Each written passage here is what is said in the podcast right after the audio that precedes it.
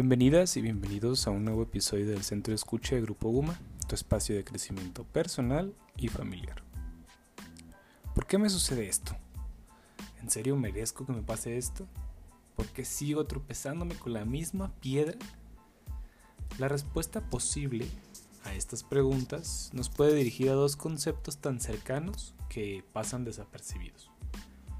Soy Carlos Guerra, psicólogo del enfoque sistémico familiar y en esta ocasión quiero hablarte del self, los términos que solemos llamar autoconciencia y autoconocimiento.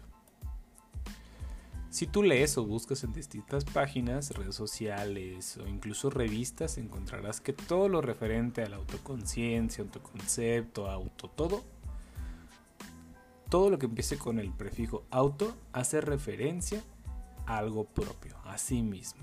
¿A qué nos referimos entonces con autoconciencia y autoconocimiento? Comencemos por autoconciencia. Este es un rasgo que puede ayudarnos mucho en el mejoramiento de nuestra personalidad o el llamado temperamento o carácter, ya que el término se define como la presencia que evocamos, nuestra apariencia, la impresión que causamos en las personas, en las cosas a donde vamos y con base a esta información hacemos modificaciones en lo que no sale o como nos gustaría que saliera. Pero, ¿cómo esto responde a las preguntas del inicio? Un ejemplo más para resolver esta duda es el siguiente.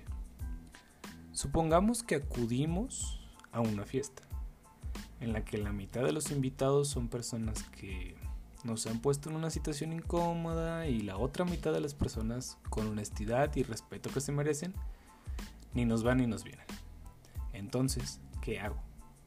La autoconciencia dicta por el carácter.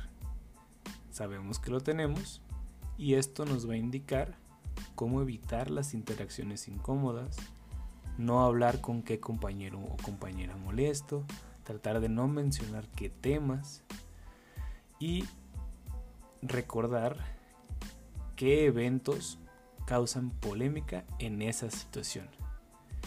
Y esto por lo más simple y sencilla razón de que nos conocemos. Somos conscientes de cómo actuaríamos en estas situaciones y entra la famosa prudencia, evitar problemas. Tener autoconciencia podría salvarnos de muchas, mas a pesar de tenerla, porque así sabemos lo que no debemos de hacer, algunas veces nos ponemos a hacer todo lo contrario.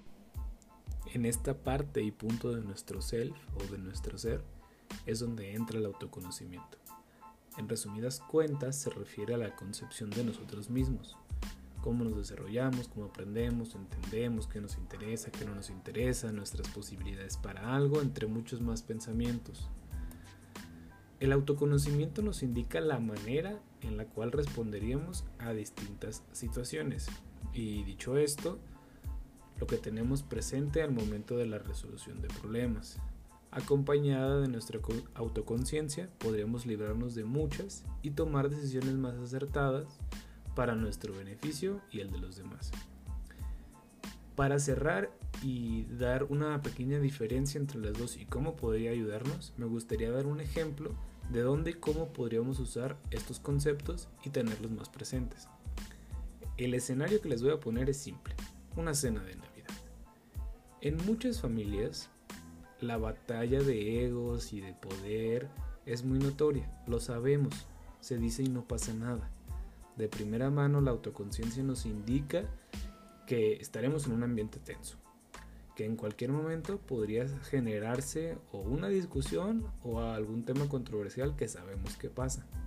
Y al momento de llegar, mientras se va desenvolviendo la noche, sin estos saberes previos que nos dice la autoconciencia, nuestro autoconocimiento nos indica, ah, va a pasar esto. ¿Hasta qué punto puedo entablar esta conversación?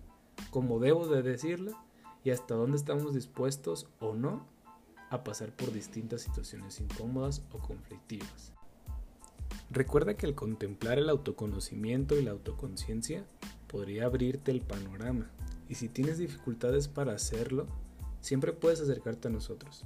Los especialistas de Grupo Guma con mucho gusto te atenderemos. Antes de terminar, te invito a escuchar y compartir los episodios que tenemos en este podcast. Contamos con uno nuevo cada semana. Si tú gustas conocer algo más de este tema o algo no quedó muy claro, mi nombre es Carlos Guerra y me puedes encontrar en WhatsApp al número 3326 110826 o en mi página de Facebook que es psc.carlosguerra. De la forma más rápida y en el momento que tú lo necesites, estaré contestándote. Recuerda que en el centro de escucha de Grupo Guma contamos con especialistas que pueden brindarte orientación y apoyo emocional.